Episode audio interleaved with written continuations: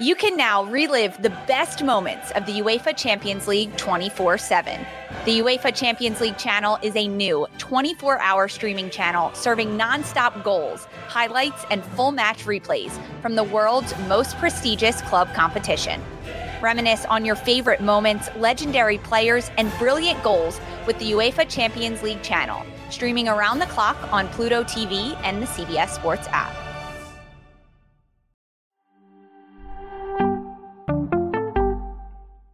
This is Fantasy Football Today from CBS Sports. On his way to the end zone. Tell you what, that was a spectacular play. It's time to dominate your fantasy league. What a play! Off to the races. Touchdown. Oh, he's done it again. Now here's some combination of Adam, Dave, Jamie, Heath, and Ben.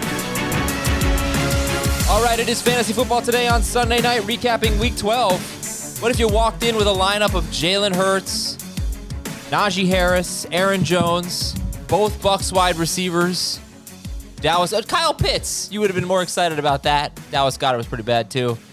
You would have lost. That's probably the all dud team today. There were more duds, plenty of studs as well, like Heath Cummings and Dave Richard. How about that segue, guys? What's up? Come on, that's good. Not your best segue. I, I want to offer you my condolences on your Eagles loss and my congratulations on your Giants win. Thank you. Thank you. And I just want to tell you that the Eagles, your, your Eagles still have a very good shot to make the playoffs. Literally every team in front of them lost also. So all the five and all the five and five teams, I believe, or for whatever they were, lost right in front of them. The NFC is like five teams deep and then a disaster. Yeah, but those five teams up top are so good. I mean, it, it is loaded at the top. And all right, so right now, the Cardinals, Packers, Bucs, Cap- the Rams are the five seed. The the 49ers are nobody wants to play them right now. I mean, they're the six seed. Right. Vikings at five and six are the seven. What about my other team? All right, they gotta have a, have a little bit of a chance here, right? We beat the Eagles again. All right, forget that. All right, guys, let's talk about the biggest winners and losers. Heath, give me the biggest winner from Week 12. Uh, I think Tee Higgins just resurfaced. Still good at football, it turns out. Um, it was really great to see Joe Burrow looking his way early and often, focusing on him as like the focal point of the passing attack in a game, and then Tee Higgins catching those passes and being open. It was uh, it was a welcome change from what we've seen from a good portion of the season, and it has to give you hope as someone. I think it pu- puts him firmly in that Mike Williams. You just start him as a number three or a flex, and the, the good weeks are great. Oh my god! I Na- believe name. I believe this was his first game where he had a touchdown outside of the red zone. Yeah, he almost had two. By the way, he had another one Yeah, overturned. one call back. Yep. Uh, Name like ten terrible receivers, and and I'll tell you how many of them I'd start over Mike Williams right now. I'm so mad Uh, at him. Elijah Moore. Oh, absolutely. I get. I'm with you on that one. Uh, I was going to say Odell Beckham, but he had a pretty good game. I, would you start Odell ahead of Mike Williams? I'm going to start Van Jefferson over him, even though Van Jefferson had a horrible game except for one catch. Uh, I'm going to start Van Jefferson over Mike Williams next week. Chris Conley. no, but Laviska Shenault, maybe, uh, probably Um, not. how about the three Broncos? Just Jeudy. Jeudy had two catches for 25 Yeah, yards they, today. they barely Has threw he had in. a good game this season? He's had decent PPR I think his best game was before he got hurt. Yeah, I don't know about. Yeah, yeah. It's wide receiver Six for stinks, 72 man. and a half. Like Jerry Jeudy has one game of 70 yards this season, and he has not scored a touchdown. That was week one, right? It was I'm not crazy. In a half. In a half of it, 31 snaps. Well, they're not getting good quarterback play right now. They're really. I, I give uh, Bridgewater played very well in limited action to get 18 fantasy points. Uh, I don't know. I don't know how many snaps he ended up playing. It's probably 60 percent, something like that. But uh, that he did well. But he's but he had a rushing touchdown. You know, they just don't throw the ball that well. All right, Dave. Who's the biggest loser? Is five of 21 good when you're a passer? Cam Newton completed five of 21 passes. He looked very, very washed. A total 180 from last week when he was getting rid of the ball quickly and guys were getting open in the short area. Just totally different. It, it's almost like they said last week was nice, but let's change it up. and then they just looked like absolute doo doo when they Okay. did it. I, I I don't know how you can feel good about starting Cam Newton again. Well, no, for sure not. Um, well, I mean, you might after next week, but I don't understand because I didn't watch that game, and so I haven't seen it yet. I saw several plays in the second half where basically Cam Newton had the ball snapped to him and then went into the fetal position and was sacked immediately. It was like the Mhm. Lamar Jackson game um, for the Dolphins defense. But then I also saw early in the game the 50 something yard completion to Yep. DJ Moore, 60. I didn't see all the missed passes, but there were only 16 of them. I guess they just could not get a first down. And how did Only none of them how did none of them go to Christian McCaffrey? I have no idea. I, I know that he was off target a bunch. Uh, the, the the early throw to DJ Moore was great, and then he had a rushing touchdown to end that drive, I believe. And I just like I thought, okay, Cam's really back. This looks Mm. good. Yeah. And then he just absolutely wilted. Did the Dolphins do the absolutely same thing they did to looked- looked Lamar? terrible. Uh, I think they went out. They were in his grill a lot, and the other side to it was that Cam just like he was so slow to react. I was really disappointed in his performance, and I was really disappointed in Jalen Hurts' performance. Per- Hurts looked like he was just his throwing motion was so slow. It looked like he was slow to react. It was just a, nightmare for both of them. It, it's yeah, I think Hurts is a little different category for me at least, just because yeah. if Jalen Reagor is a, I'll I'm going to be nice. If Jalen Reagor makes plays that he should make, the Eagles win, and Jalen Hurts has another touchdown pass, and his fantasy days not good, but it's whatever. Salvageable. Yeah. He yeah, but team in it's those three interceptions. Like some of those picks were so bad.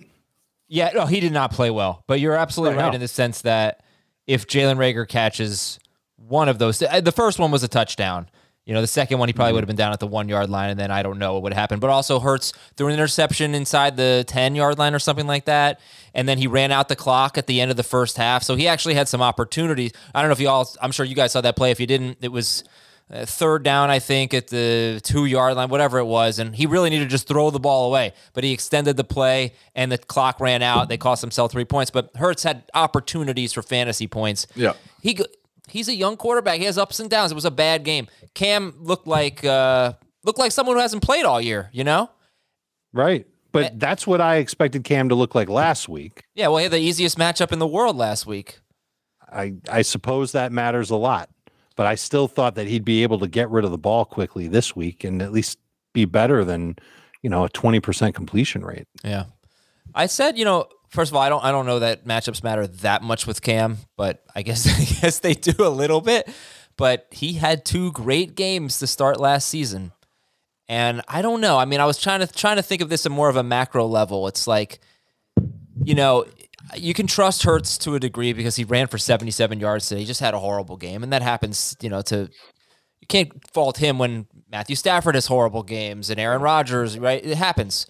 But if you're trying to pick, do I start these guys over just better football players? You know, that's sometimes like I could never sit Aaron Rodgers for Jalen Hurts at this point, uh, except for next week when Rodgers on a bye.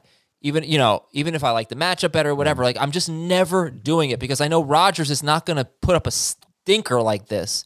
But he has But twice he's this capable year. of doing it too. Well, he He's did done in week done it- one, he's and he did this year. No, he did in week one, yes, and and he. I'm not counting the Adams game if that's the truth. Oh, the Seahawks game, yeah, you're you're right, you're right, but I think he's much less likely. I mean, Much coming into likely. this game, it was pretty much. I th- I think. I mean, I think Jalen Hurts had been the most consistent number one fantasy quarterback this season. I don't know if I would say that though since they changed their offense, but before that, No, before no. Five just, weeks ago, if you just looked at those four games, he had not been the most. But for the season, he'd been the most consistent fantasy quarterback this season. yeah, And in four point per pass touchdown, I think he'd been the number one quarterback this season. So Yeah. I don't know. No, okay. No, I mean, I wanted to have a kind of a philosophical discussion about it because the other one that I debated on the show this morning was Cam Newton, who I, I we all liked Cam Newton versus Kirk Cousins, and I said I can't start him over Kirk Cousins. Um, so I don't know. It's just I, I just I have trouble trusting guys that aren't good passers. But you it sounds like more like what you're talking about is who is a better pocket passer. Yeah, to a degree, because I not only do I not think that Cam is a good pocket passer, I think he's pretty terrible at this point. And Hurts is another guy. He just he can be so bad. sometimes, you know? Well, right, but every quarterback we've seen so far this season has had those games. Yeah, I guess it's just Multiple a matter of, of, if it, Mahomes did it, Josh Allen did it. Yeah, Just awful games. right. I'm just saying if it's close, I, I feel like I'm gonna. I think it's favor, an aesthetic thing for you. No, No, I'm serious. No, like like I I like the mobile quarterbacks. I understand the floor that they give you, but I just kind of feel like Cam. I, I just wasn't really sold on Cam as a player. I mean, I kind of feel like he's just a bad quarterback at this point. You know, who needs his I rushing? mean, touchdowns? he's a mobile quarterback. he is, but so is Lamar Jackson. You know, and I don't feel this way about Lamar Jackson. Not anymore. Okay. All right. Anyway, didn't really have the discussion I was hoping for. I guess there wasn't really anything to discuss. Um, let's get to the big news. So before we do that, big merchandise news. Go to the CBS Sport, uh, Sports Store and you can get 25% off all products. And do it quickly though. Limited time offer. But 25% off, go to store.cbsports.com or click the link in the episode description. You can rock an FFT hoodie, you can have a beer in an FFT pint, or you can work out in FFT joggers. I'm wearing FFT joggers currently. Are you drinking out of a pint? I am not drinking out of a pint, but I am wearing FFT joggers. How are they? They're really snug, fantastic. All right. All right. Didn't didn't need that image. So go to CB, store.cbsports.com, 25% off all merch. Store.cbsports.com. Link is also in the episode description. Okay. Dalvin Cook carted off with a shoulder injury. We don't know the extent yet. Deebo Samuel left in the third quarter with He's getting an injury. MRI. That's coming next. So Yeah. I wonder if we. It seemed really serious. If you, it, it wasn't a typical thing where he like jogs off the field after the injury. He was down. Um, players were down on one knee from both teams. Cart came out to help him get off the field. That's rare to see for someone with a shoulder injury. Yeah. This does not look good. I hope I'm dead wrong, but not good. Well, the fantasy analysis is, I guess, kind of obvious. Alexander Mattison, I believe he is 78% rostered. He scored more mm-hmm. than 20 PPR points in each of the two games that Cook missed earlier this year, so you know what to do there. Dave, tell me what what to, what do you think about the Deebo situation? If he misses time, how does that change things for the 49ers? Well, it certainly opens up targets for Kittle and for Aiyuk. Uh, Trent Sherfield would probably take over as the third receiver there, but they're not going to really change their identity very much. They want to be a run first team, and they were dominant doing that against Minnesota today. I would imagine that you'd feel more confident starting Aiyuk and Kittle moving forward if Deebo doesn't play. Did we hear anything at all about Deebo? Because he was Yes. pretty jolly on the side sideline, like making jokes about watering down Elijah Mitchell because he was so hot at the end of the game, It's true. and, and giggling, and he, he did not look like someone who was in a great deal of pain. Yeah, they they're hoping it's minor. They don't know. It's a groin injury and hoping it's minor. They're going to do an MRI tomorrow. And that's all I saw so far. By the way, Kene Nwangwu would be another player you might consider picking up in a deeper league for the Vikings. Uh, Ezekiel Elliott, he says he's not going to miss any time. He's obviously got this knee issue. There was a report that they might consider holding him out next week at New Orleans. So we'll see what they end up doing with Zeke. But, you know, it's it, who's your favorite Dallas running back rest of season? If they both play, who are you going to rank ahead? I'm tempted to rank Pollard just because we know that Ezekiel Elliott doesn't look like himself. And Adam, you could make the argument that you've been saying that he hasn't looked like himself for a long time. And Pollard Sure. just has more explosiveness to him. And I wonder if he starts to get a little bit more of a nudge in this offense down the stretch. If they're both 100%, I'll still rank Zeke higher. But I think this week I had it Zeke at 10 and Pollard at 17. So it's more of a Chubb Hunt situation. It just seems like they will continue to give Zeke the goal line work now. I mean, no matter what, Yeah. he's, he's going to get those. Well, I wouldn't say that. You never know, but that's odds on favorite. Christian McCaffrey hurt his ankle, and he's got a bye this week, so hopefully he can heal up. some some murmurs that he may be in a walking boot, but He- I- he was. confirmed. No, oh, Okay. well, I mean, a, a reporter Confirmed? tweeted that. Okay, So I didn't see it confirmed. Uh, yeah, I mean, like Omar Kelly, I believe it was, uh, tweeted it, and uh, that he was in a walking boot. So, yeah, it, I, what do you, what can you even say at this point? I mean, it's so frustrating. He played what twenty snaps out of fifty five, and well, he only played one snap in the second half. uh, Ameer Abdullah got a lot more snaps than Chuba Hubbard. Right. I think that was because they were trailing. He Yeah. played two thirds of the snaps, uh, seven of eight on third and fourth downs. That's only in the second half. I don't think Chuba's the same type of um, replacement that he was Right. before Abdullah got there, though. They like I Abdullah in certain parts of the game. Okay, well, hopefully we don't have to have this discussion because maybe Christian McCaffrey gets better after the week off. Zach Wilson limped off in the fourth quarter, and he's just his knee is not hundred percent. So you know, it's this is actually a little fantasy relevant, guys, because if if Wilson's not good enough to go, then we want to see Mike White back in there, right? Because we want Ty Johnson to catch Be some fine damn with Flacco. passes. You, uh, you might get Flacco first. I think they might be more comfortable with Flacco at this point. Remember, Flacco missed this game because he was on the COVID 19 list. Yeah. So if he clears the protocol, he'll be back. And this would be a revenge game this week, right? They play, they got the Eagles. Yeah, that's right. In Right. season revenge game. You don't get a lot They of gotta, they those. gotta they gotta let Joe Flacco. I think the problem is that they play Joe Flacco too much. It costs them extra in draft pick, right? oh, uh, conditional pick to the Eagles. I think so. Oh, maybe. Uh, Teddy Bridgewater left in the first quarter, then he came back in the third quarter. And I believe That's how bad Drew Lock was. Yeah, right. I mean, Bridgewater was limping around. Heroic performance. Good job, Teddy. Uh, I think their left tackle got hurt. Is that right? The backup to Garett Bolles. The backup, I believe, I think it was him who got hurt. Oh, That's uh, former Rice offensive lineman. yeah. Hey, if you're watching on YouTube, the chat, I know you wanted to see the pint. That is a nice looking drinking glass there with, with the fantasy football today logo. That is good stuff. Jalen Hurts hurt his ankle, not to the point where he couldn't play, but he got banged up. Miles Sanders, all right, what's going on here? He did not play much down the stretch. Boston Scott took over, and they're at the Jets next week. And uh, I think Nick Sirianni said not only was Sanders hurt, Heath, but also Scott was running better. Yeah, I think that um this is a disaster, really. Like for, for everything that we'd hoped. And it's kind of been this way since Sanders went down. Um, we thought it was Boston Scott, and then it was Jordan Howard. And then the next week, Scott played more snaps than Howard did. And so I I just think this is a true hot hand situation. And right now, we shouldn't have a great deal of confidence that Sanders is going to get more than 10 touches next week. Hold on, though. If Howard is out and if Sanders is out, it's Scott, it's Gainwell, and and maybe there's someone else that they call up. They find a third body to be the next running back.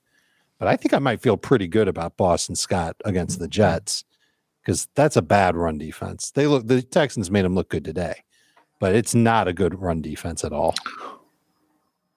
If I had actually had conviction, told people to start Boston Scott, this would have been the best call I ever made. I, I thought- did in DFS. You saw my DFS lineup. That's today. right. He scores every Scott time he plays there. them. Every single through. time. Uh, yeah, and Sanders, look, Sanders not like he played poorly, right? He had nine carries for 64 yards. Right. He had a 27 yard run, but he can't stay healthy. It's very disappointing. I don't Just know, five second half snaps. yeah, I don't know that he's going to miss the game, but he did he did get ba- uh, banged up. And Philadelphia center Jason Kelce left with a knee injury in the first quarter. Let's start talking about these games here and these performances. Here's your wow stat of the day. Joe Mixon has now scored 24 or more PPR fantasy points in five of his last six games. He is good. I was hoping this is where you were going to play the clip of you in the preseason saying, "Man, I hope Joe Mixon's good," because we're kind of the Joe Mixon podcast. Oh, I don't remember saying that, but that, that sounds familiar. Yeah. All right, go you definitely say that. Yes. Yes. Joe Mixon was good. It it worked, and the Steelers' run defense is not. Adam, you were right. It, we are the Joe Mixon podcast. There you go. Now wait a second. I was referencing you congratulating us for I being know. right. I know. I flipped it. And you flipped that into you being right.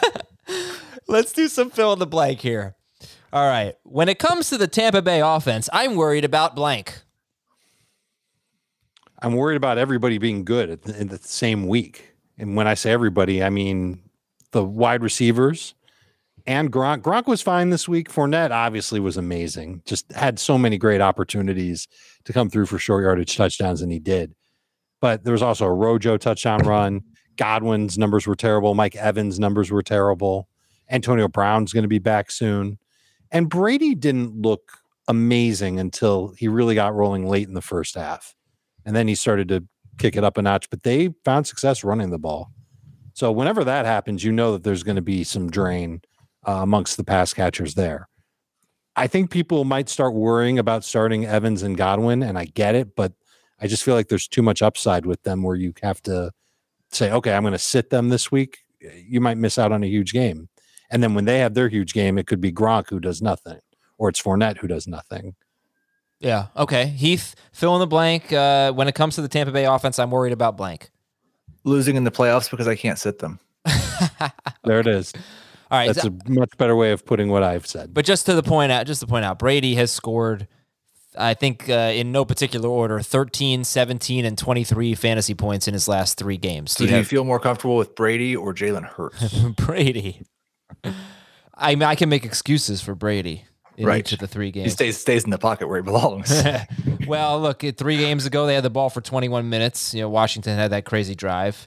Last week against the Giants, they really st- uh, they struggled in the red zone. Ryan Succop had 25 yard field goal, 30 yard field goal, 40 uh, 40 yard field goal, and then this week it was the rushing touchdowns. It was just, you know, I think what what's you're well, it wasn't is, just the rushing touchdowns.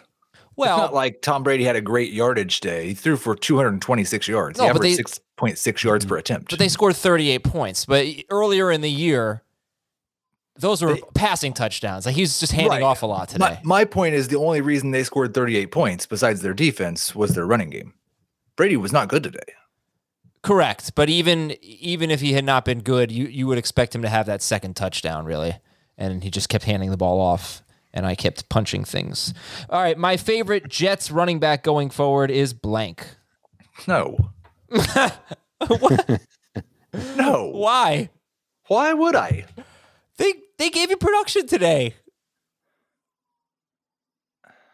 They won. I don't feel good about anyone. of them. Tevin Coleman scored nine PPR fantasy points on 18 touches against the Texans. All right. Mm-hmm. Um, Austin Walter came out of nowhere to bogart the role that we thought Coleman was going to have. That Ty Johnson scored four fantasy points. And yes, Austin Walter, 25 year old out of Crosby, Texas, who apparently went to Rice.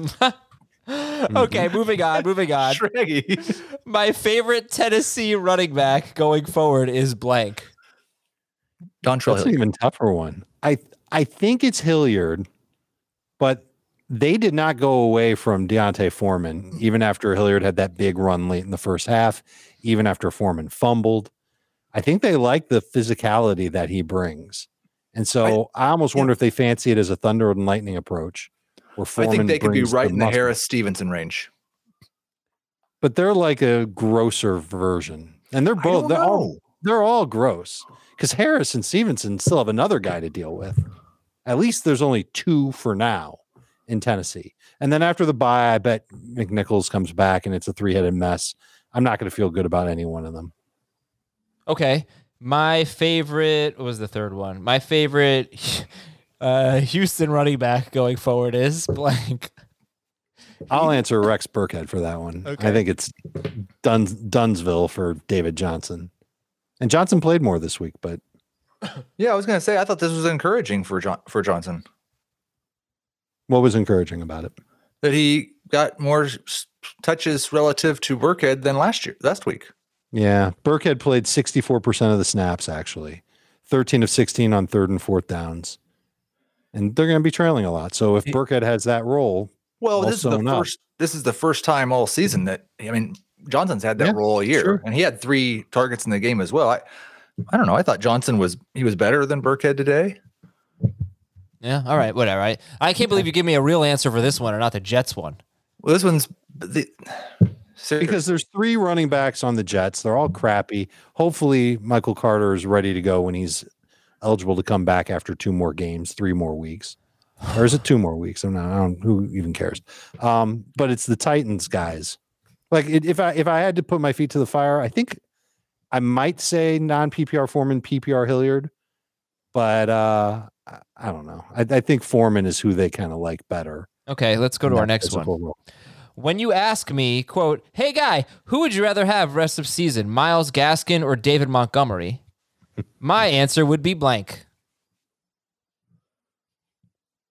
I still think I'd say Montgomery. Um, yeah, Gaskin still has a buy, right? No, Gaskin yes, still has a bye in yes, week yes. 14. Yeah, Montgomery. It's got the Giants next week. After that, it's the Jets. Amazing matchup at New Orleans. Terrible at Tennessee in the fantasy championship.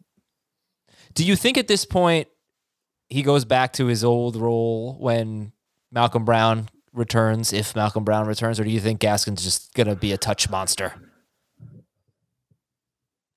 I think he loses touches when Brown returns, if Brown returns. I think Lindsay may have taken over Brown's role. Um, they were talking Brown's about they were talking about big time in terms of pass protection. That's the one thing they don't believe that Gaskin can do. Well, what about the short yard? The other thing is the goal line, short yard stuff, because that was Malcolm Brown. That- I think that I think Myles Gaskin's acquitted himself well in that area. yeah. He played all nine of their snaps from 10 yards or closer today and played almost 50% of the snaps in general. They used four different running backs. They had Gaskin for 49%. Lindsay was up next at 21%, which is an indictment on Salvon Ahmed. But most of Lindsay's snaps came in the second half, 11 of 15. So, blowout game. They gave Lindsay some run. You know, we could try and interpret what they thought of how he played but I I would imagine that it'll be Lindsey as a supplemental back behind Gaskin and or and Brown once Brown is back. All right, let's get going here. The best rookie tight end rest of season will be blank. If Freiermuth is healthy, it'll be him.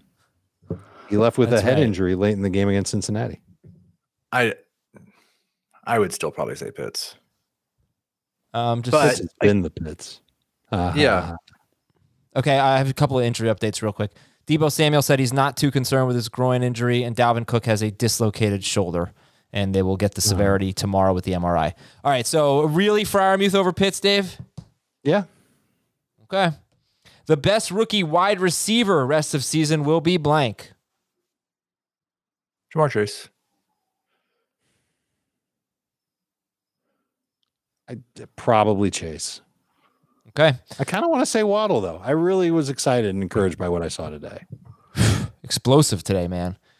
And yep, they fi- put him out in a little bit more space. he's got 15. Yeah, I noticed. Uh, I don't know what the percentage is this week, but the last couple weeks he's played out wide more than in the slot.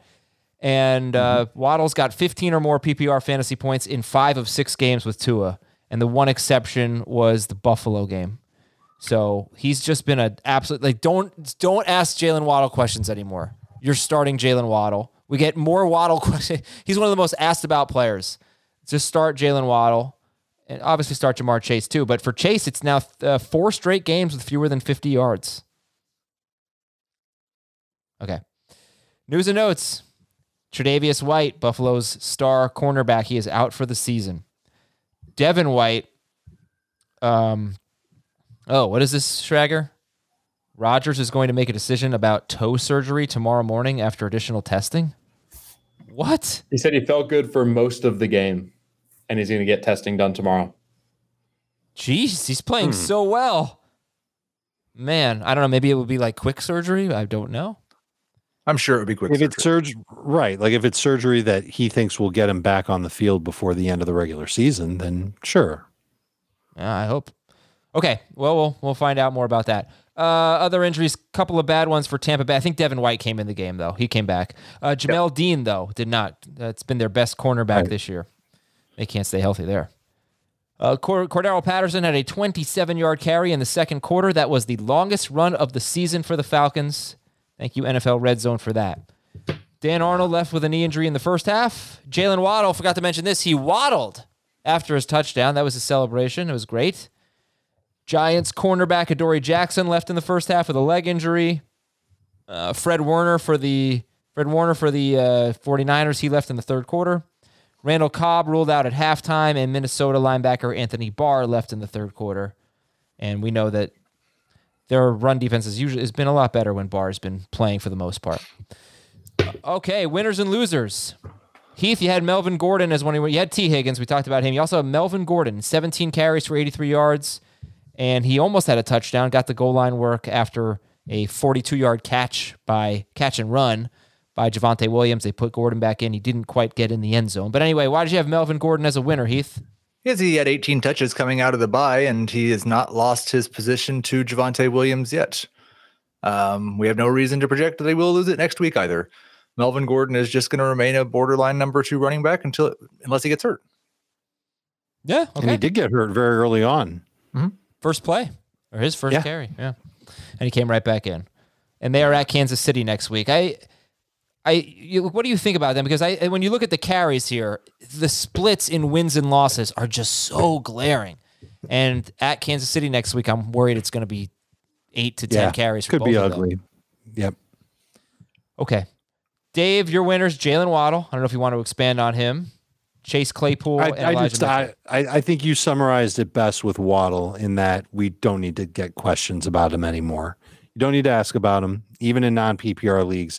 He's more of a number three receiver in non PPR, but still someone who is absolutely starting to show signs of continued breaking out, computer continued breakout. There you go. All right. Well, Clay, uh, Claypool was interesting as a winner for you. He was 47% started, 82 yards, three catches for 82 yards on eight targets. This was coming off a 93 yard performance at the Chargers.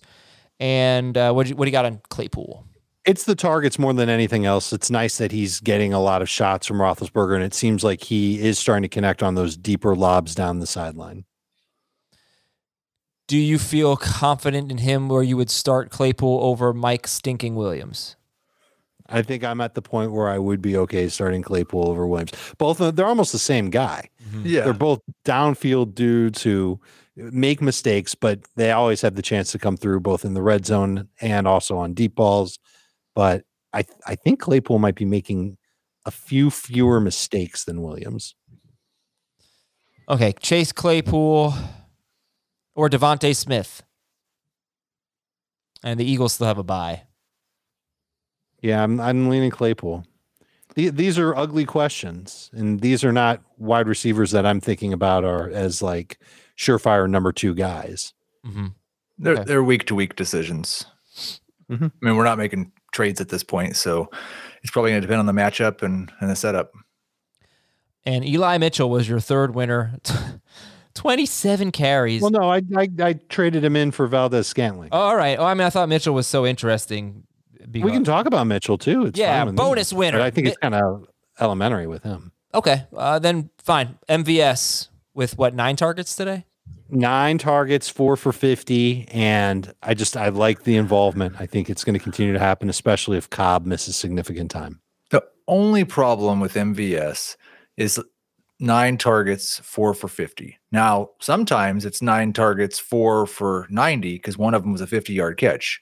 Right. Sometimes it's he's- four for forty and a ninety-yard catch. It- It's, um, he's he's got the Breshad Perriman thing going on. If Breshad Perriman had played his entire career with Aaron Rodgers, I'd imagine he'd have a an arc that looks similar because he does not catch a very high percentage of his targets ever. I believe he's still below 50% for his career. So in a PPR sense, nine targets is like, man, you got to start that guy every week.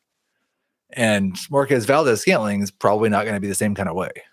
No, but I think he's entering the fray as a number three receiver. This is all provided that Aaron Rodgers is healthy and playing for them rest of season and not missing time because of toe surgery. Right. And but you also have to make the decision with MVS. Are you going to pick him up or hold him through the bye? And yeah, that's a tough sell, I think. I feel like this was a season high in pass attempts for Rodgers. Did he get to 40 today? I believe he did. 45. Yeah. So his previous season high was 39. And uh, okay, MVS. Let's do some losers. We'll take a quick break. When we come back, we'll get the losers from Dave and from Heath right after this. Did you know that while over 60% of Americans dream of starting their own business, less than 20% of them take the first step? The reason? Building a business is tough. Tailor Brands is simplifying the business journey. From launching and managing to growing your business, Tailor Brands isn't just another tool, it's your online business partner from launch to success. With Tailor Brands, building your dream business becomes an effortless experience. Their comprehensive platform guides you through every step, ensuring you have everything you need in one place. From LLC formation to bookkeeping, invoicing to acquiring licenses and permits, and even setting up your bank account. Tailor Brands handles it all seamlessly. And our listeners will receive 35% off Tailor Brands LLC formation plans using our link, tailorbrands.com slash CBS Sports. That's T A I L O R B R A N D S dot com slash CBS Sports. So start your business journey today with Tailor Brands. Cam Newton was a loser. That was the one Dave gave us at the stop at the stop top or start of the show. I combined the two names, the tart of the show. I could have also gone with. Anyway, we're back here in the middle of the show to talk about more losers. Kenny Golladay, ugh, sixty percent rostered, three catches, fifty yards on seven targets, and at Miami next week at the Chargers. Not exactly easy matchups. And Dallas Goedert was another one for you. I guess you could just say Giants Eagles game. Big loser. Um, yeah, he had one bad catch for no quarterback play, both sides of the Yeah. ball. Uh, g- any reason to roster Golladay at this point? I don't think so. We're getting near the end of the buy, so we can't even say that he's a good bye week replacement at wide receiver. You know what the potential is, but that potential would be met if he had a good quarterback, someone who was reliable, a quarterback that could handle playing behind uh, a kind of Bad. untrustworthy offensive line. Yeah. Okay, so all right, no more trust in Kenny Golladay for now. And Dallas Goedert, how much do you trust him after his? Okay, here are his yards in his last six games 70, 72, 43, 28. He left that game almost immediately with an injury, then 62, mm-hmm. and then zero. How much you trust him, Goedert? I just I don't like that he has three targets in two of his last three games. But Or isn't three one- or fewer targets, I should say. But one was the But one of them game, was no? the game. You're right. To be fair, one of them was the game that he got hurt in. Don't think he got hurt in week 12. I'm going to be nervous starting him next week. at the Jets. You sure? I think so. He- he's a tight end. right. Oh boy, is he still a must start though? I thought he was kind of the end of the must starts. He's def for me. He's definitely still a not adding someone else to start over him. Right. Like, what am I going to go get Tyler Conklin? Right. Are you going to get Cole Kmet?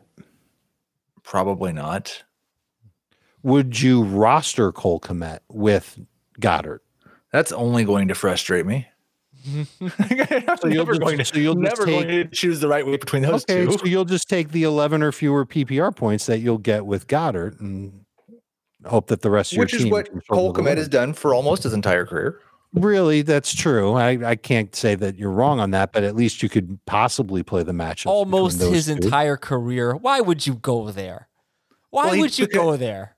Because last true, because last week he was better than that. I would have said his entire career if it wasn't for last But week. you can't. You don't count a, a tight end's rookie season.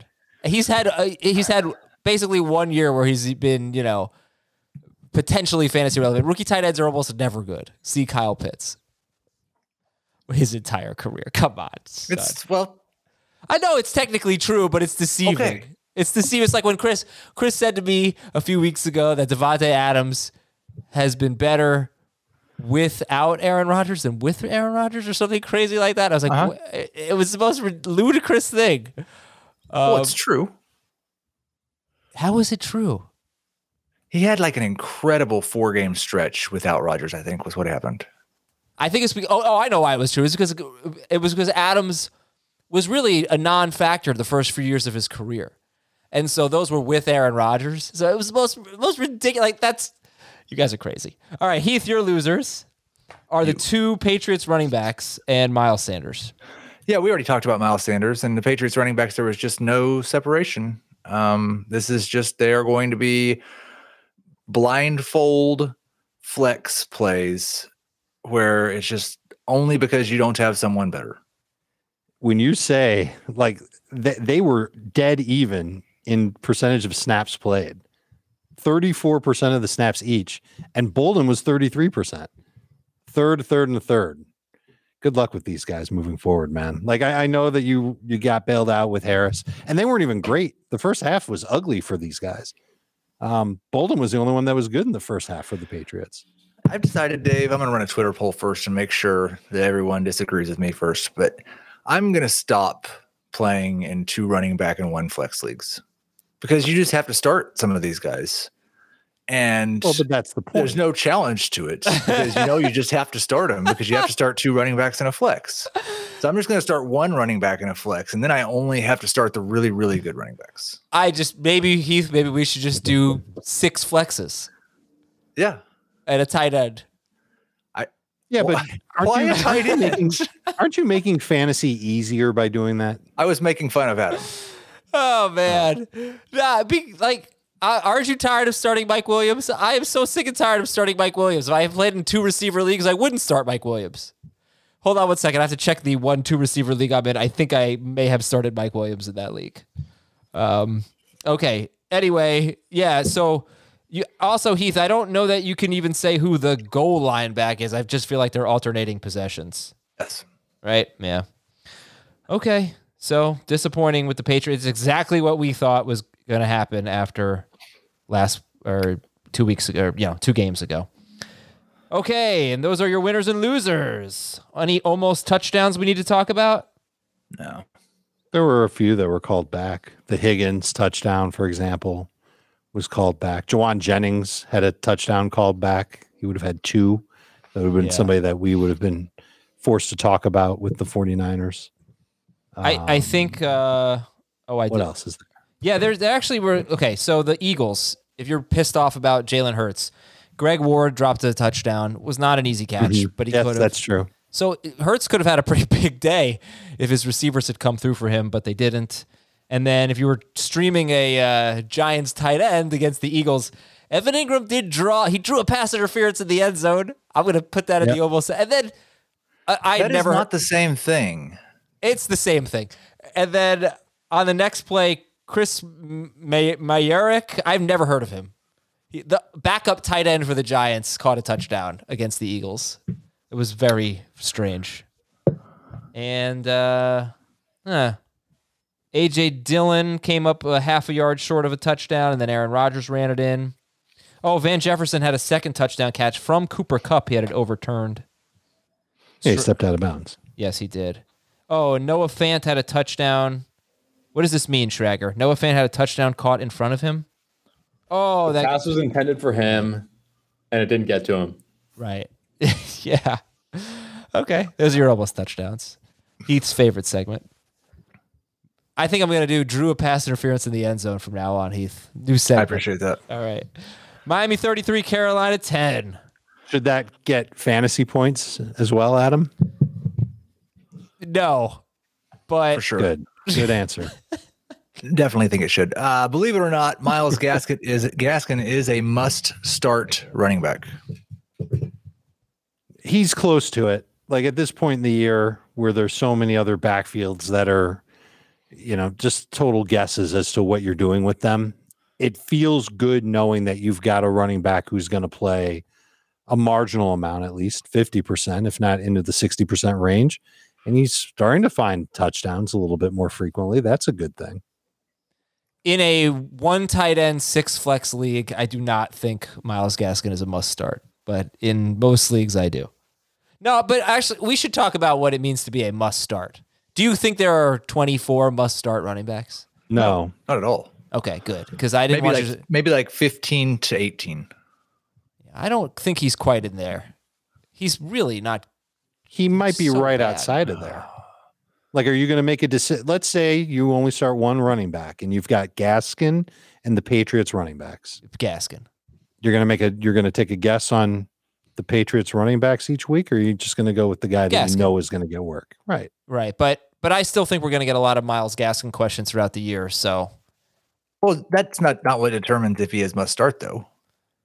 I, in a sense, it does because you you know if you you wouldn't have any questions about him if he were a must start.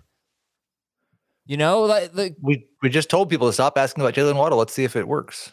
yeah. See, Wa- Waddle to me is a much much more of a must start than Gaskin. That's so strange Yeah. because Gaskin's profile is much much better as a startable fantasy asset each week. Uh, I, I, think was, it's format dependent. yeah. I'm sorry. I was going to say I was specifically talking PPR. I guess it's just so not good. I'm sorry to say, but he just No, but he's got the opportunity, and we've talked about it a dozen times this year. of course. Opportunity matters more than talent in fantasy football. Uh, anything else from this game? You want to talk about DJ Moore? He Had a very nice game. He had a very nice catch at the beginning of the game. He must have gotten a lot from PJ Walker at the end. No, No? I mean maybe two catches.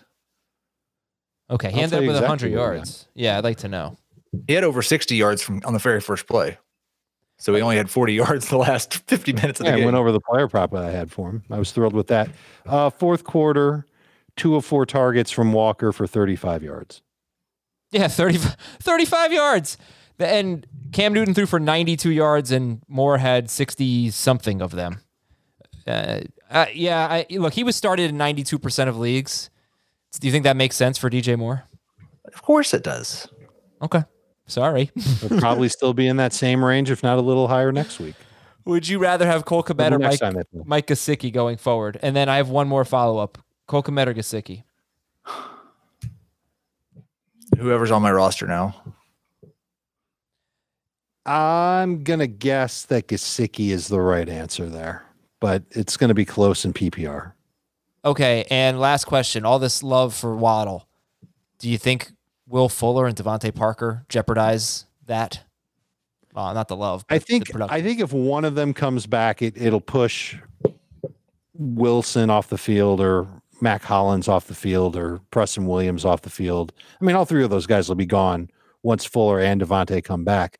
I I think the targets are going to continue to be there. We saw it when Waddle was on the field with one of these guys, whether it was Parker throughout most of this year or Fuller when he was healthy. He still got a lot of work. I don't think that's going away. And I think the Dolphins, I'm encouraged by how they used him on Sunday, and I would expect him to continue to get opportunities. And okay, Tua. I would love to know Tua's completion percentage over his last two games. It's probably ninety percent. He went twenty-seven of no, not quite twenty-seven of thirty-one today. He was twenty-seven of thirty-three last week. Let's go to Cincinnati forty-one and Pittsburgh ten. Whew, crushed them. What do you got? Najee Harris is hitting the rookie wall. Yeah, that's possible. And the, the, the game was over by the fourth quarter, so you can't look at his total snaps for the game and draw conclusions on that. He played 84% of the snaps in the first three quarters. But I, I, I wonder if it's more than just Najee hitting the rookie wall. I wonder if it's Roethlisberger just really getting gross. I wonder if it's the offensive line really getting gross. And all these factors are kind of turning things ugly for Harris, who's been a mostly inefficient running back all year long anyway. Well, okay. So what's the what's the argument against Najee Harris, Heath? Um, this is his second really pretty miserable game in a row. And the efficiency's cratering even further. And maybe it's more, like Dave said, an argument against just the Steelers offense as a whole.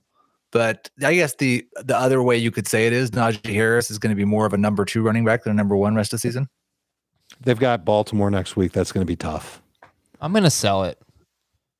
I think, you know, I'm guessing there's probably a big difference in his carries and wins and losses. They had a four game winning streak and then they tied against Detroit and they've lost two in a row. And they've lost two in a row, giving up 41 point, points in both of them. So that's obviously never good for carries. I yeah, it's just hard to. Well, what do you think, Heath? Are you buying or selling it? I'm I don't I'm concerned he won't be a top 12 running back rest of the season. Look at this comment. I don't know that the schedule really sets up as one where they're going to be ahead in a lot of games. And I don't know that ahead's good for him. Like I kind of thought the best game script for Najee Harris was behind. Ben throws 45 passes. You get 12 of them and we're good to go. I, I think the emergence of Freiermuth has hurt him a little bit. Well, but you say it's hurt him a little bit. I mean, on the positive side, he's given you at least 16 PPR points in one, two, three, four, five, six, seven, eight, nine straight. Did he, It's pretty he good. do that so if today, he's a number two fantasy running back, he's going to be toward the high end of that. This was a miserable game for pretty much Nine straight everybody before today. those teams. before today, yeah. Yeah, Weeks What one he, and have? he had 12. 16 Now it's nine fantasy out of points 10. last week. Yes, he did. He scored a 16. He had like 50 yards. he had I 60, 59 yards, five catches, and a touchdown. There's no question that he's inefficient, but I don't know if that's necessarily on him. Oh, he's so good. I I think anyway. I don't know about so good. He's Oh, good. I think he's very good. Well, f- fair enough. His, I yeah. First of all, not only do have they had a bad offensive line, they also have a very beat up offensive line, don't they? They, they got some injuries on the line right now, so that maybe is just making things even worse. Uh, talk Right. to me about so what you, you what you almost have to hope for next year is that the Steelers reconfigure the O line and and make it really a strong part of their offense.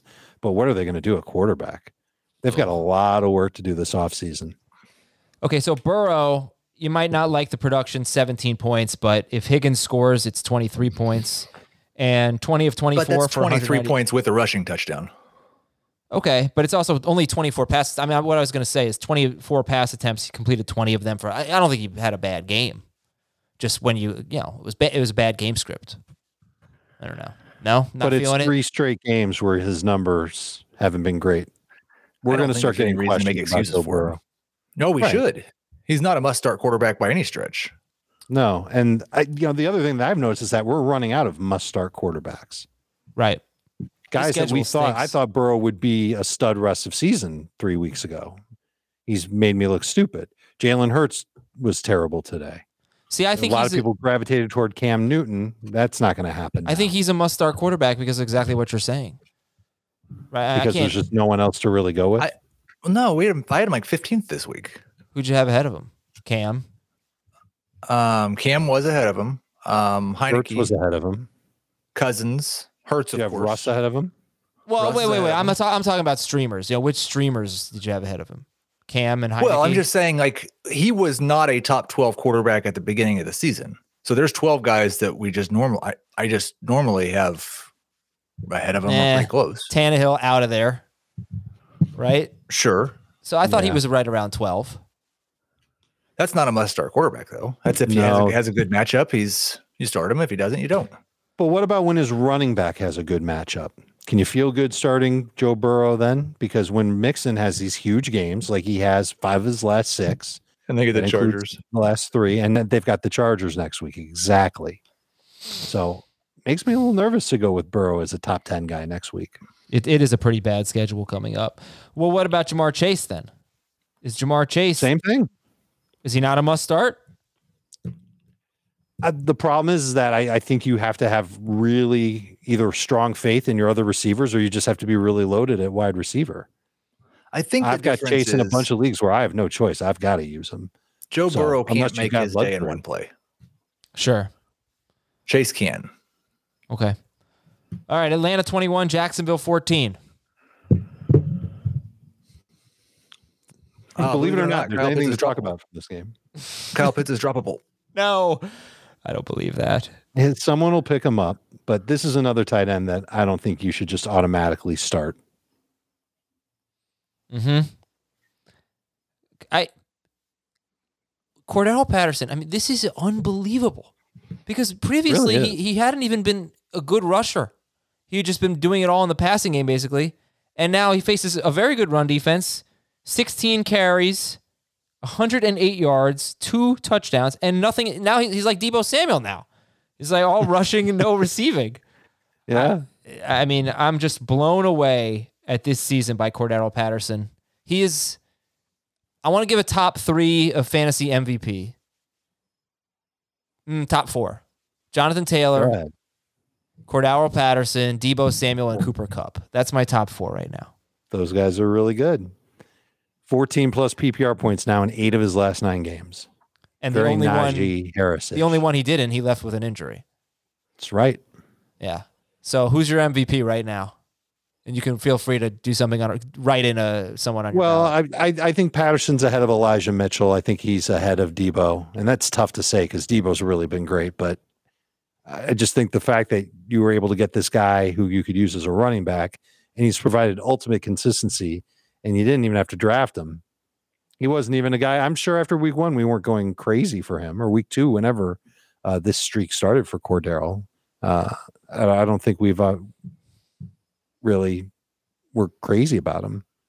Yeah, and he's dual eligible. There's that too. Yeah, the He's- I think he'd be my pick. It's tough not to go with Taylor, but I think he'd be my pick. Patterson. Heath, what do you think? Yeah, the story is yet to be written. All right, fine. Uh, we got people commenting in the chat here. Uh, all right, got some differences of opinion there. Anything else from this game? I was hoping to see what Qadree Ollison would do for an encore, but he did not play. He didn't even play. How about Russell right. Gage, guys? In his last six games, he has four games with 49 to 67 yards and zero yards in each of the other two games. He also caught a touchdown today, which he rarely does. You're going to pick up Russell Gage, 40% rostered. I started Russell Gage in two different leagues today. That's how bad my wide receivers are in those leagues. Um, I think he's a borderline number three wide receiver every week. Until Ridley's back, if Ridley's back, hopefully. If Ridley's back. Yeah, we don't have. I, I think. I feel like it's more of like a low end number three. Would you rather have Shenault or What's the difference between a borderline number three and a low end number three? They're basically the same. Okay. 10 spots in the rankings? They're not basically the same. I said no. oh, they're borderline. Exactly the oh, same yeah, thing. yeah, yeah, yeah, yeah. It's the exact same thing. Low end sounds so much harsher. Uh, Shenault It's a or borderline. Borderline makes you brimming with confidence. yeah, you're like borderline cool guy. You are a No, no. low end cool. I don't. I don't like that. I'm neither. All right, Je- uh, sorry. Answer this question before we go on to the next awesome game. Shenault or Gage? Gage, because I can't stand the sight of Shenault. yeah. Yeah, Gage for sure.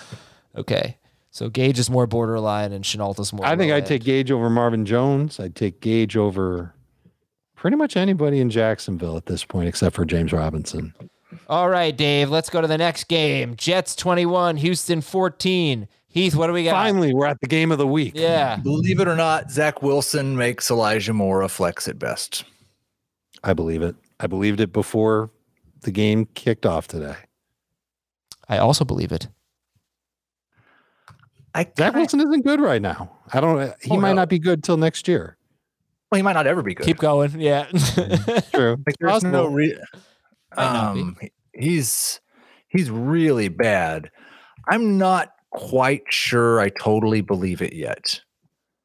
Um, just because they had no connection at all in the first half, and it's like they went into halftime and they're like, "Dude, throw the ball to your best player," and he came out and did that early in the second half. And so if I just looked at the second half and extrapolated, I could see some reason for positive hope. Um, I'm probably going to start Elijah Moore one more week Against Okay. Philadelphia. against Philadelphia. I don't imagine he's going to get Darius Slay. Philadelphia, New Orleans, at Miami. Dolphins will be coming off their bye for that game. Jacksonville after that. Tampa Bay in week 17 for your fantasy championship. Mhm. I got to see. I got to see Zach Wilson start to put it all together before I look at Elijah Moore and say, "No problem, start him." I mean, if the thing, the my my counterpoint is, for a month before this game, he was the number one wide receiver in fantasy, Yeah, and, And his his bad game was nine point three fantasy points, and That's a bad. lot of really good wide receivers have had bad games of nine fantasy points. Yeah. But they will also have games of 15 plus fantasy points. Well, he was just the number one wide receiver in fantasy for a month. right. Who was his quarterback? Exactly. They weren't good. He doesn't need a good quarterback. He had Oh, I Mike think he White needs. Josh Johnson and. So Yeah, I yeah, yeah. don't. I get it, but Zach Wilson's awful right now. Yeah. He is. And he's not healthy. I, I think uh, Yeah, I'm not convinced he's going to of it. start next week. I- I'm not. So we'll see.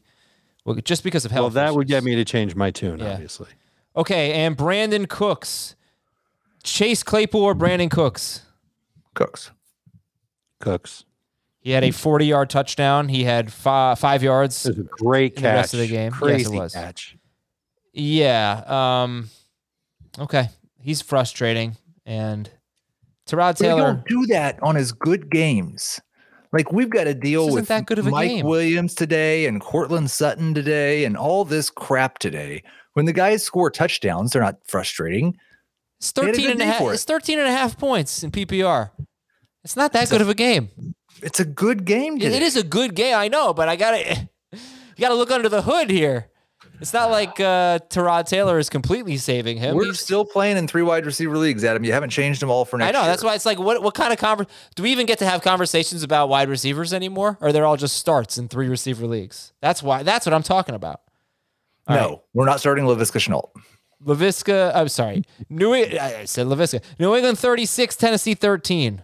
Gosh, the one o'clock games are awful. Woo. Uh, believe it or not, both D'Onta Foreman and Dontrell Hilliard are startable moving forward after the buy. Well, obviously, and this is this is one of the best case scenarios that we could have had from this run game after today. Um, they got Jacksonville in their first game back. I'm sure they're going to try and run it at them. If Pittsburgh's defense is bad, that's the game after Jacksonville. These are guys who are worth holding, and we weren't sure how it was going to shake out in Tennessee, but I think they're worth holding for now and not worth dumping during their bye week, which was a possibility for one or both of them depending on how they played in the game. The concern that I have, I mentioned it earlier in the show, Jeremy McNichols will eventually be back. Does that make this a three headed backfield? What happens to Hilliard's role when that happens? So, uh, still questions that have to be answered. But for now, I wouldn't let these guys live free on the waiver wire. Man, you run for a 68 yard touchdown. You get 131 yards. I know he did fumble. They both fumbled. I don't think Jeremy McNichols is going to take his job you know what I mean? Uh, but he could have a role and and cloud. He could have that up. passing downs role. Yeah. What's stopping them from doing what the Patriots are doing? Oh, they they each had only one catch, so it's a little disappointing. Which by was discouraging after what Hilliard did last week. And, and by the way, the fact that Ryan Tannehill is rostered in 85% of leagues makes me think that he's been so bad this year that 85% of his managers just have no chance and have completely given up. What were you doing? If you had Ryan Tannehill, he's facing the Patriots without AJ Brown, and then he's got a bye. Why on earth was this man on your team? That is just because terrible. Not everybody listens to our show, and other people might just be going through the motions with their fantasy team. I can't defend it either, but I got a feeling his number's about to hit the toilet with the Titans going on. By. Yeah, I think I think Adam's probably right. If those people had him this week in week 12, they're probably not dropping him, probably not making waiver claims in week 13. No, I bet they are. I bet they'll see that he's on a buy and they need somebody else for their team. They'll they'll let him go. It won't be eighty five percent. Well, this unf- time next week. Unfortunately, it might not be fifty eight percent. It, it shouldn't be five percent. I mean, well, that's an exaggeration, but it could be more than five. It shouldn't be thirty percent. I, I, mean, he should be a very pretty. AJ Brown's not not here for three more for two more games at least. All right. Anyway, um, uh, Mac Jones, you know, he's playing pretty well, and he's got twenty five fantasy points in three of his last six games. Unfortunately his next four games, two of them are against Buffalo, even without Tre'Davious White. It's probably not a good matchup. And one's a bye. So I, I said four games. I meant four weeks. Uh, what do you think about Mac Jones? Do you think we need to add him at Buffalo next week? well, he's no. playing pretty well, you know, and quarterbacks oh are struggling gosh. right now. Okay, so what what do you do? You, if you pick him up in a, it's a one quarterback league, you're probably not going to be confident enough to start him and then he's got his buy after that game against Buffalo, you'll probably just return him to the waiver wire after that. If there's a time to pick up Mac Jones just to speculate for the playoff run, it's on the Saturday before week 14 games kick off. All right, fine. I was just bringing it up. Tampa Bay 38, Indianapolis Mac Jones or Jalen Hurts. Hey, it's Mac Hurt. Jones or Joe Burrow. You going to name 12 quarterbacks that you definitely like better than Mac Jones? Oh, yes. yeah. Probably 15. Uh, okay, but that's because of Buffalo or because it's Mac Jones? No, it's because, because of Buffalo and the situation that he's in with the tough matchups. And he, he played great today. There's been plenty of games where he's played efficient football, just not a stat monster. I know, but he is playing well. I mean, let's give the guy some credit. No, here. he's playing well, just he not is. for fantasy. Yes. For like for fantasy purposes, he's probably QB 22 on the season or something. Yeah, but and over the last six better. weeks on a per game basis, he's probably like QB 18. I don't know. Maybe. I mean, he's got 25 points in three of his last six games. Like I said, that's pretty good. Tom Brady hasn't done that in four weeks. Uh, so by the way, just say real quick, Kendrick Bourne must add. I'm not probably going to feel comfortable starting him. It's it's almost the exact same thing as the Mac Jones argument. Okay. No one's going to feel go. good using him. Let's just go to our next game. We got a lot of games left. Tampa Bay 38, Indianapolis 31. Um, believe it or not, Antonio Brown's going to be the best Saints Saints Buccaneers wide receiver rest of season. Hmm. Oh, that's a fun one. I'm not going to believe it, Heath. I don't believe you. Who is? I'm going to take Evans. Okay, I was going to say you don't get the field. Ah, it could easily be Brown. It's it's a great question. Dave, what do you got? Who's the best Bucs wide receiver? I'll say Evans. I'll be but curious. I, I, I mean, I've changed my game. mind on this four times this year already. Right. So I mean, how can you not choose Evans after after the game he just had? I know. Oh yeah, on fire. Uh, he again, and, and it's just like it's always what what is the thing? What are the things that you look for? I know I have a type. Dave has a type. Um, like Evans is the one that still just scares me to death because this is what four out of six games with five targets or fewer. Yes. Like, that's awful. Yes. True. Agreed. But he scored a bunch of touchdowns, so he'll probably just do that again. Mm-hmm.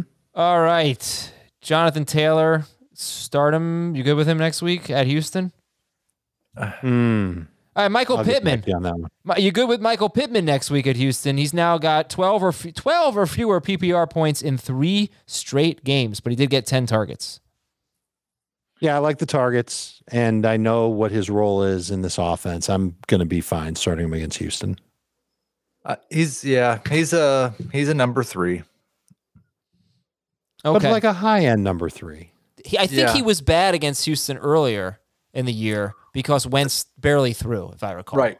and that's uh, that's a concern. It, it's I kind of talked about that when we when we uh, broke down the game on Thursday. They throw Carson Wentz throws 11 more times in losses than wins. I thought they were going to lose. Oh, they did lose this game. I'm sorry. they had it won. You're right. yeah. Adam was right. Adam, you were right. Uh, Adam, you were right. Thank you, thank you, Heath. I didn't even realize I was right. Um, so yeah, that's uh, that's an issue here for Pittman. Giants 13, Eagles 7. Um, you should just forget about this week and start Jalen Hurts next week. At the Jets, Dave. Yeah, it's probably a good idea. I agree. What about DeVonta Smith? Should you start him next week? Two catches for 22 yards on four targets. Now that's before that he had three straight games with six targets. I, I, would, think I'd rather start Pittman. I was just going to say I think I'd put him ahead of Pittman, but they are definitely in the same range. Like I'm not sure which one of those guys will be ahead, but they're they're right in the same range. What do we do with Saquon Barkley? 53 total yards, four catches. Look, he played a ton. He was on the field a lot. I just wish he had more expl- He had the one big play, right? And then everything else was Dudsville. Number I'm 2 gonna- running I'm- back. I want to say something. I just Here want we to get the pro football reference pages pulled up so that when Adam starts screaming, I can start doing a little bit of research to make a counter argument. Um, it, is it possible that Myles Gaskin is better than Saquon Barkley rest of season? Oh, rest of season. I thought I thought that was just an overall question. Oh yeah, it's possible. This is the. It's I mean, th- this is probably. I can't believe it, but They're not the Ah. worst offense in football, but they're really they're really close. They They're not as bad as as Houston. I don't think they're as bad as the Jets. I, they might be. But Depends on the I think Jets they're quarterback I think is. they're in that bottom five range. Jacksonville is a pretty bad offense, but at least Robinson's producing something. Yeah, Robinson I- didn't play a lot of snaps today. I'm like at, at least Barkley's playing. Yeah, I. It's so frustrating. I- I- It's just the two games before he got hurt, he was tremendous. He had 94 total yards, 126 total yards. He scored in both of them. Those Yep. are his only games with more than 11 PPR fantasy points in six games. I mean, that's just terrible. Uh, and you know he's just not gonna. It's this point. It's like, is he gonna run the ball well? I don't. I don't think so. I, yeah, I mean, is Saquon Barkley ever going to be good again? I think is the question. I wish I could diagnose Ever what's again wrong in with his this team. life? Yes, I think he will be. So, all right, I guess Barkley's a number two running back rest of season. And that's What's it for the astronaut meme? I don't know the astronaut meme. I think There's an astronaut, astronaut, and then the camera kind of pans, and there's another astronaut behind him with a gun, and it says "always was." I don't get it, but I think that's the meme. always was. Yeah, you said Saquon Barkley. is yeah, the I know, two but why? Would, like, the I don't get the, what that has to do with astronauts and a gun. I don't know. Okay, That's the meme, but Saquon Barkley always was a number two running back. That's what the point was. certainly with He the hasn't potential. anywhere. This cer- is just where he always was. oh, stop. All right, Denver twenty-eight, Chargers thirteen. Uh, what do you got for this game? Believe it or not, Javonte Williams and Melvin Gordon are the only Broncos who need to be rostered. Who need to be rostered? I will push back on that. I don't believe that. I think Fant deserves to be rostered, and I still think Jeudy is useful as a bench receiver. because you can look at him and every once in a while you can pull up his player page and see that he was drafted in the first round and then you can say look at how much upside i have on my bench Right. this guy was drafted in the first round So what were okay? Jeudy the last couple of weeks was not that bad, was he? This week was- they threw for 160 yards basically. It's pretty terrible. They threw 25 passes. Lock had seven of them. It's just it's an offense that will do what it takes to win a game without having to throw a ton. Because if they have to throw a ton, they're probably not going to win. And I, I Yeah. just feel like that Jeudy's season ended up being lost when he sprained his ankle. And he came back and he looked good, but the quarterback play has been bad. Offensive line hasn't been great to protect the quarterback. It's it's an ugly offense. now i do think that he'll probably score a touchdown at some point um, maybe against the lions in week 14 but his his five game game log now goes 13 7 12 10 4 um Okay, so the 13 was in a half, and then the four was bad. First game back. I No think I'm looking at the last two games. no, games. the four was today Oh, okay. Yeah, The, the week set, okay. I'm looking at the previous two games as what I consider to be 12 10 4 yeah, 12 10. That's kind of 11 PPR fantasy points. We're not going to forget about the four. No, because I'm about to tell you why. You're talking about today, right? Right. They won easily. They ran the ball a ton. They threw the ball 25 times for 155 yards, something like that. You can't, how can you expect them to have a good day when their passing game is this anemic?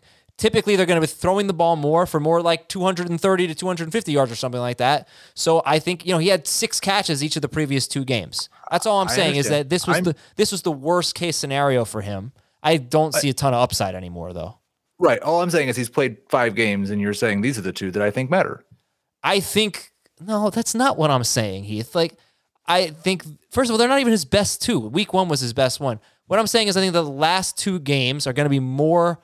Uh, the rest of the Broncos season is going to be more like the last two games than this game. And if they are just not winning by 14 points the entire game, then he's going to have more production. You know, that's yeah, I, I I think that you are definitely right that week 13 will be like that. The next week they play the Lions at home. yeah, so that won't be good. That probably won't be that way. And then they play the Bengals. That's that could be a disaster, as we saw from the Steelers today. Um, Yeah, or it could be a, a good situation. Look at 45 pass attempts from the Steelers today. Something I, I don't remember what it was, but you know, Yeah, you but you you don't know for sure. Like the Steelers kept Ben Roethlisberger and their starters in a thirty point game with six minutes left to score fantasy points. uh, we don't know I- for I- I sure. don't- I'm not giving him a ton of points. I'm giving him six catches for 50 yards. You know, I'm saying he's a he's a number three Right. guy. Like he's a six for 60 guy. I don't know that we need to go on this much over Jerry Jeudy. It's a disappointing year. Yeah. It absolutely sucks. The bus label is starting to show up on him a little bit after two bad years in the league. It's just, it is what it is. And at best, he's a number three receiver. What about Justin Herbert? How much faith do you guys have in him? With uh, he did score 23 points. It was not pretty, It was the ugliest 23 points you'll ever see. right? I'm still, I still look at him as a must start fantasy quarterback. closer for me to Hurts than Burrow. Okay. And Green Bay 36, Rams 28. Uh, believe it or not, Odell Beckham is going to be a starting fantasy receiver rest of the season. One big play is going to change how we feel, or is it going to No, be more 10 about the targets 10 also. That's targets? good. Yeah, the 10 targets was good. And the Rams are starting to kind of lose their uh, desire slash success at running the ball, which could end up hampering them quite a bit. Jacksonville next week is nice, sort of. I think they'll be able to do fine in that game. What's the answer? Beckham is the number three receiver next week, and we'll take it from there.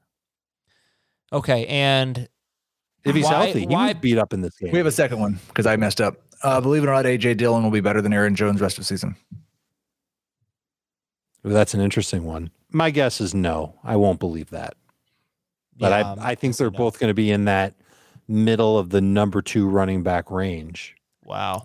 rest of season. I always send my uh my answers to Jamey and Jack for the Monday show um when I come up with these. And uh I just left my answer on that one blank because I'm gonna sleep on it.